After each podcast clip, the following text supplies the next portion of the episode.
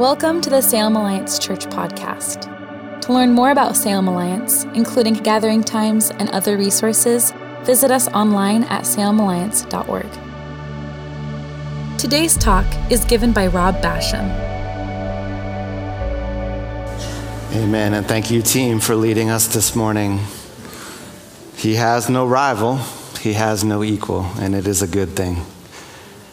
Welcome to church. Again, to those of you joining us on live stream, we're glad you're with us. Believe it or not, Thanksgiving is this Thursday. I don't know if that crept up on you the way it did on me, but we have a Thanksgiving Eve service this Wednesday night at 6:30. Would love to invite you back for that. We'll be hosting our annual food march. If you want to take part in that, there are lists in the lobby and lists online of food that you can bring in to just support Feed Salem and our pantry ministry there. Also, as we do every Thanksgiving Eve service, we'll be taking an offering offering. This will be going to an initiative in the nations as well as an initiative in the neighborhoods. So we're going to be just uh, focusing on Emmanuel Christian School in Ecuador. It's a school that we partner with. Robin and Wendy Gutierrez are headed back there in January, and we want to bless them with some funds with some of the building projects that the school are engaged in. And then also here in Salem, we're going to hold host Night to Shine, our special needs prom again in February. Would love to just raise some funds to offset the costs of that. As well, if you're, you're interested in volunteering for Night to Shine, we'd love to have you join that. We need over 600 volunteers, and this is one you want to be at. This is like, it is so much fun to carry off this event. So join us for that. Hope to see you there in February. On your way in, you may have grabbed a now and later today, and you're wondering why are there baskets of this decent candy out there. Now and Later is a candy that was invented in the 20s in Brooklyn, and it's one that I grew up on kind because it was the cheapest one. When you went to the store and you only had a nickel, you could get a Now and Later. And I love, I kind of love their slogan. I'll throw it up here, Now and Later. You're going to like them so much now that you will want them more later. It's kind of like, really? Here's the deal. The way that works is like, I had one of these yesterday and I'm still enjoying it. I mean, it's still like stuck in your teeth. Whoever invented toothpicks also invented the Now and Later. Uh, you enjoy it now, you call your dentist later. Uh, some people call it the forever and ever candy. Uh, Starburst took the idea and made it decent, uh, you know, and so it's just, it's this fascinating candy, and I just wanted to share it with you. So we didn't get the liability release forms printed in time. So this is your warning. Chew at your own risk. Uh, but this toffee, taffy is available. If you didn't grab one, there's plenty out there on your way out. But what I want us to focus on is this concept of you're going to enjoy it so much now that you're going to long for one later because the same is true for the kingdom of heaven. And our passage today is going to kind of concentrate on this. It's going to take us between the already and the not yet. The already, the fact that the kingdom of God is been inaugurated. Jesus Christ inaugurated it with his coming, with his ascension into heaven. The kingdom of God is at hand. We get to experience it in the now. The power in his presence in the peace that comes from being a Christ follower. We experience it now. And as we experience it in the now, it should just give us an even greater hope of what new heaven and new earth will one day be in the later. And so it's this concept of experiencing it in the now so that we can just be prepared for it in the later. Before we look at our passage today and look at this culmination, this is our last week in our series on Ezekiel. We've been just looking at the justice and the hope and the restoration that happened in the, this prophetic book. I want to just talk about where even this passage today fits into the grand scheme of all of Scripture. So take with me, go for me at the full arc of Scripture. It starts in the garden, right? We have the Garden of Eden, Eden, and, and humankind is created. They are in perfect fellowship with God. In fact, in Genesis 2, we see that there's a river in the Garden of Eden, and it is just what waters the garden. It's the presence of God. And we see that that water then goes out from the temple in four directions and it brings the presence of Yahweh through the whole earth. And it is a beautiful thing. It's the way things were intended to be, and it is good. But we know what, what happens next in the story is humankind rebels. That those that were first created, they enter into sin, and therefore they are exiled from the Garden of Eden. They are exiled out of it, and things are no longer going the way they were planned. Things are not the way they were intended to be. But God doesn't give up on his people, and Yahweh decides that he will enter into a covenant relationship with the people of Israel. He says, You are my people. You are a priestly nation. Through you, people of Israel, I will bring all nations back to me. I will restore what we lost in the garden. We will return things to the way they were initially intended to be. But this people of Israel also sin and rebel, and they too find themselves in exile exiled to Assyria and to the people that were exiled to Babylon, this book that we've been in for the last weeks is written to. And so we see an exile from the garden, and then we see an exile from the city of Jerusalem. And the thing is that this book of Ezekiel is speaking to both of those exiles. It is speaking to the exile, and we see that the people of Israel are going to be returned home. But there's a secondary message in here that those that have been exiled from the garden will be able to return. That is the message that we receive. That is the message of the new heaven and the new earth that we hope for. Here today, we will see an eschatological and end times hope of heaven is unveiled as this book concludes. Today, we are looking at the later, this hope this justice, this restoration are foreshadowed. This is a new earth passage in church family, much like the valley of dry bones finding life. The imagery that we'll see here today in Ezekiel 47 is striking. It's memorable and it'll stay with you. Last week, Brian got us kicked off talking about kind of the new earth and the new heaven and this foreshadowing of the future. And he preached on the passages that talk about the full elimination of evil that will one day happen. Can you imagine we're going to live in a perfect world where evil no longer exists, no longer pain, no longer suffering, no longer war? Justice fully realized. Today we're looking, and the prophecy is more a prophecy of the presence of God with his creation. Ezekiel 47, I'll be reading verses 1 to 12. You can turn there with me if you would like. Ezekiel 47, 1 to 12, I'll be reading from the New Living Translation. In my vision, the man brought me back from the entrance of the temple.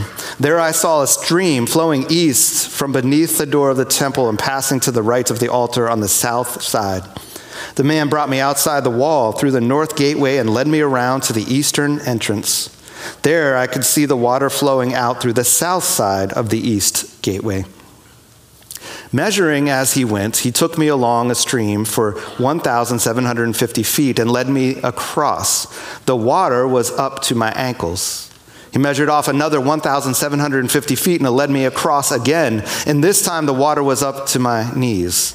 After another 1,750 feet, it was up to my waist. Then he measured off another 1,750 feet. And the river was too deep to walk across. It was deep enough to swim in, but too deep to walk through. He asked me, Have you been watching, Son of Man? Then he led me back along the riverbank. When I returned, I was surprised by the sight of many trees growing on both sides of the river. Then he said to me, This river flows east through the desert into the valley of the Dead Sea. The waters of this stream will make the salty waters of the Dead Sea fresh and pure. There will be swarms of living things wherever the water of this river flows.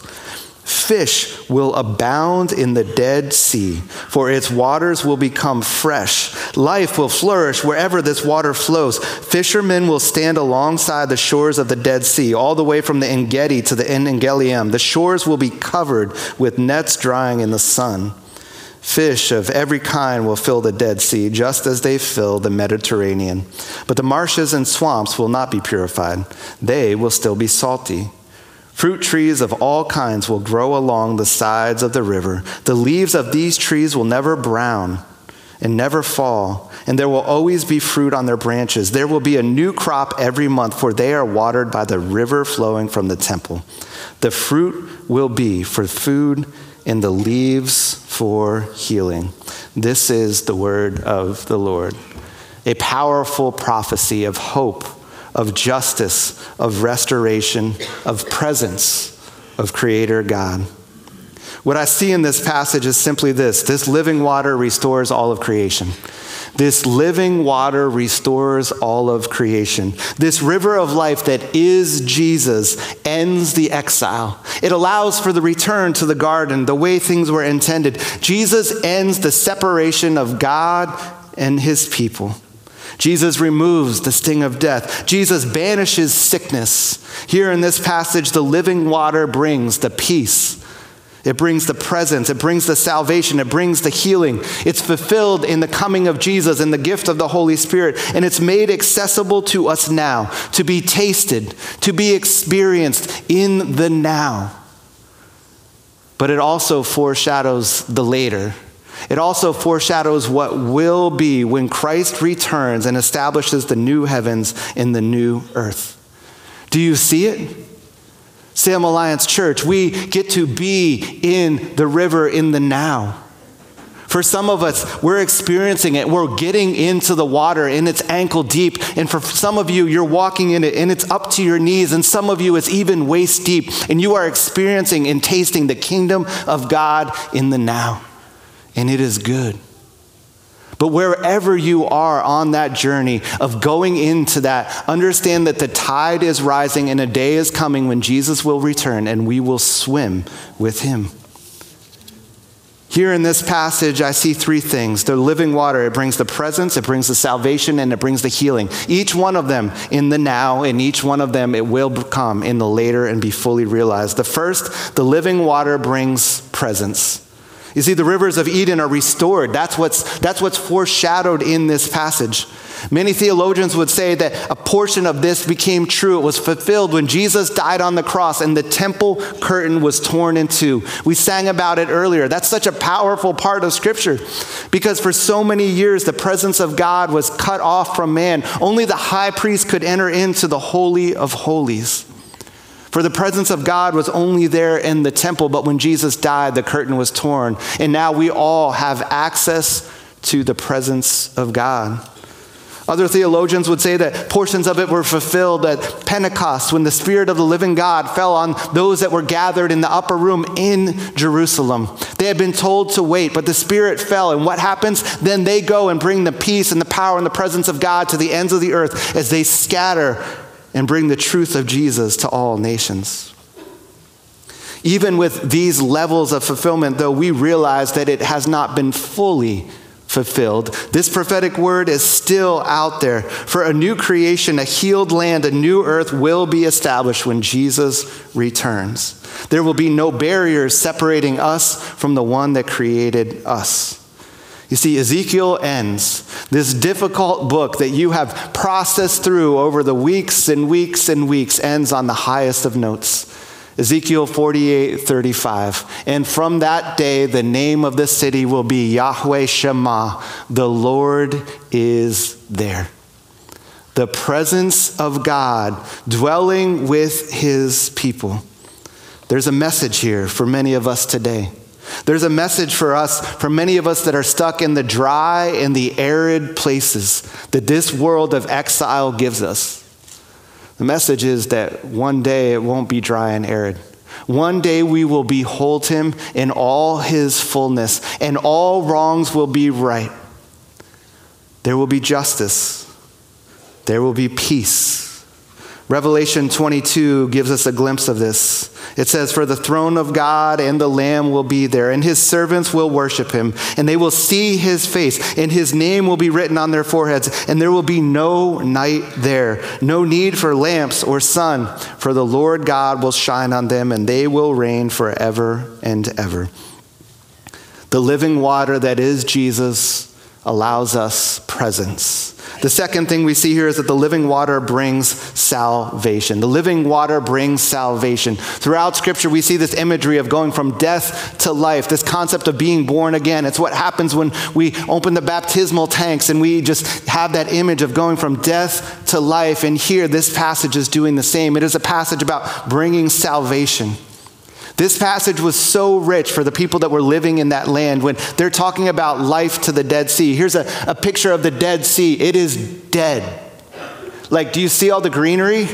Do you see all the life? Do you see the fish jumping out of this sea? No, it is so dead. I've had the chance to live in this area of the world for 12 years. I've spent many, many, many hours in that water. Not swimming, you can't swim in it, trust me. You can simply float in it. It kind of controls you. It's the weirdest thing in the world, right? So weird. There's no threat of a shark coming to get you in the Dead Sea. Nothing lives in there. It is mud and salt. That is it. There is nothing alive in there. And you look at the landscape around there, and it is dry and it is arid. And I have, I have hiked around here, and there is very little water. There is almost no vegetation, and there is very little that is living. Into this landscape, the word of the Lord says, My water will flow and make everything live. My presence will come and will bring peace and provision in healing. The trees will bear fruit. The leaves will provide healing. There will be fish in the sea and nets lined up. It is a powerful image. It's an image that the, the gospel writer John grabs onto as he sees the way that Jesus describes himself as the river. We see it in John 4:14. Jesus is talking to the woman at the well who is going to bring water out. And, and Jesus says, But those who drink the water I give will never be thirsty again. It becomes a fresh, bubbling spring within them, giving them eternal life a hyperlink back to Ezekiel 47. And then again, uh, at the Feast of Pentecost, Jesus stands up, and at the climax of the festival, he stands and shouts to the crowds Anyone who is thirsty may come to me. Anyone who believes in me may come and drink. For the scriptures declare rivers of living water will flow from his heart. The words of Jesus, who hangs on a cross and the guard comes and he brings the spear and he pierces his side, and out of it comes not only blood, but water. Do you see the hyperlinks? Do you see the power of this message? The living water brings salvation in the now for you and for me.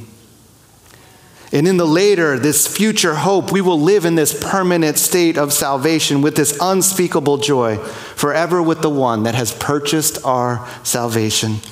Revelation 21 7 says, All who are victorious will inherit all these blessings. I will be their God, and they will be my children. Our salvation is complete now, but it's not been fully inherited and realized. One day, we will hear the voice not just hear the voice that we've been following, but see his face clearly. Friends, we're not home yet.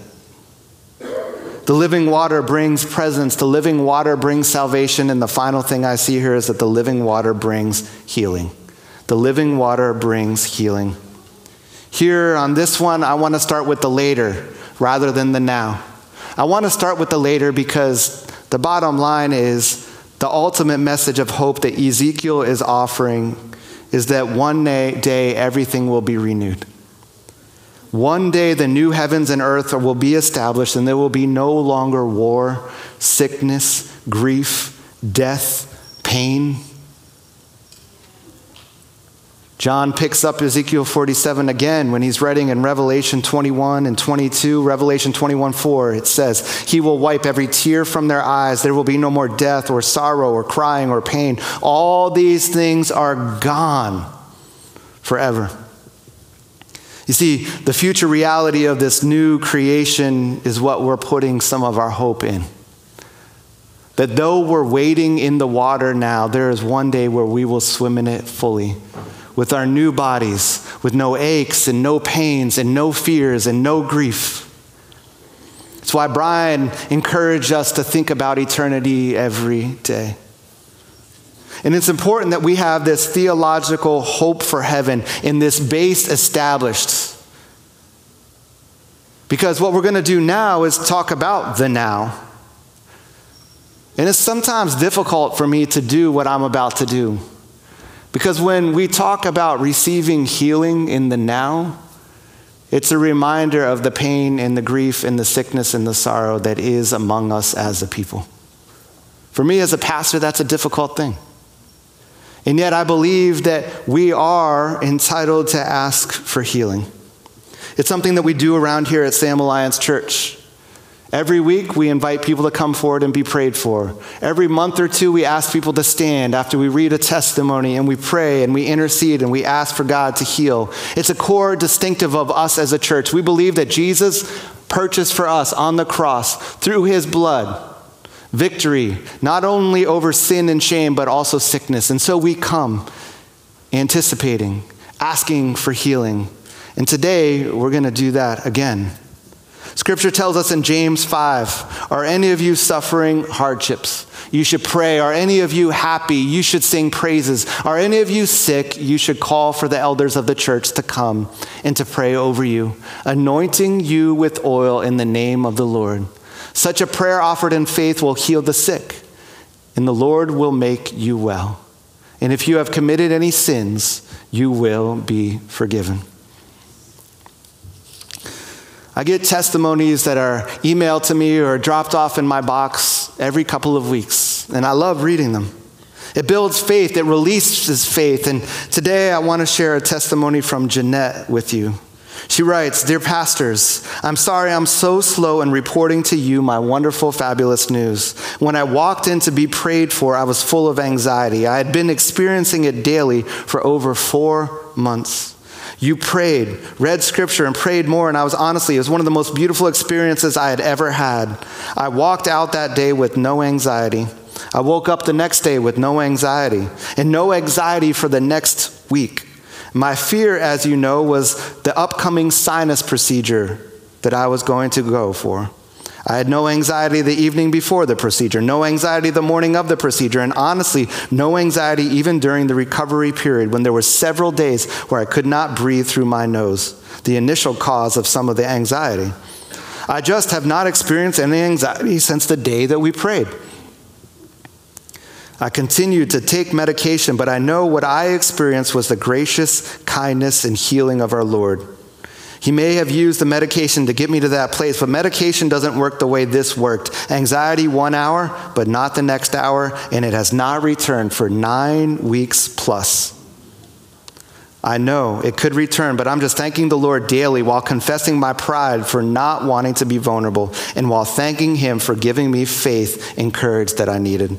It is a beautiful thing to experience His grace. I've shared my story with many family and friends and asking them to thank the Lord with me, and I trust you too will thank Him. Always in His grace, Jeanette. And today we do thank the Lord for her healing. We thank the Lord that He is a God that sees us, that still heals in today's world. And this morning, what we're going to do is we want to offer you an opportunity to receive healing. But it's not a simply one where we're going to ask you to stand and where I'm going to pray over you. I want to invite you to actually move, to come forward. And so, as we head back into worship, we're going to have some prayer teams up here made up of our elders here at Salem Alliance, some of our, our healing prayer team, our after service prayer, and some of our pastoral staff. And they are available to you. They're going to ask you the question, What is it that you would like Lord Jesus to do for you today? And they're going to anoint you with oil and intercede on your behalf. And so, this morning, if you have a relational need, if you have a physical need, Whatever that need might be, can I encourage you? Sometimes major moments in our spiritual journey require movement. So I invite you to come. Would you pray with me? Jesus, we declare that you are a good father. And we come today expectant of what you will do. We thank you that we get to live in the kingdom of heaven in the now, and we look forward to what we will get to experience in the later. And Lord, while I believe there are some today that you're going to want to just heal and let them know of your love and your presence in the now, there are some that you might even ask to wait. We tell you that's okay, and we invite your spirit to come as the one that comforts. And even as we prepare for this moment, Lord, would you examine our hearts? Your word says that we should confess our sins, and so we come to you with our confessions current. So, Holy Spirit, if there's anything you need to convict of us, do that now. We bring it into the light, we set it before you, and we receive the forgiveness that was purchased on the cross. Lord, we're hungry. We're ankle deep. We're knee deep. We believe that your kingdom is at hand. So come and heal now. In Jesus' name, amen. Thanks for listening to the Salem Alliance podcast. We hope you have been challenged and inspired. Salem Alliance is a community of believers located in downtown Salem, Oregon, and we are passionate about our city being a city at peace with God. To experience other messages and discover more about who we are, please visit salemalliance.org or download the Salem Alliance app. And again, thanks for listening.